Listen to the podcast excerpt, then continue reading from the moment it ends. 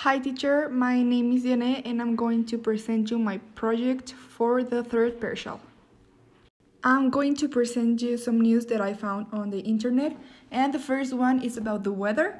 Uh, Chiapas was a quiet place until they discovered that the streets were flooding, leaving 20 people dead. In the elections for the President of the United States, the state thought that Trump would win, but Biden ended up winning. What do you think about this? I think that this is my favorite news.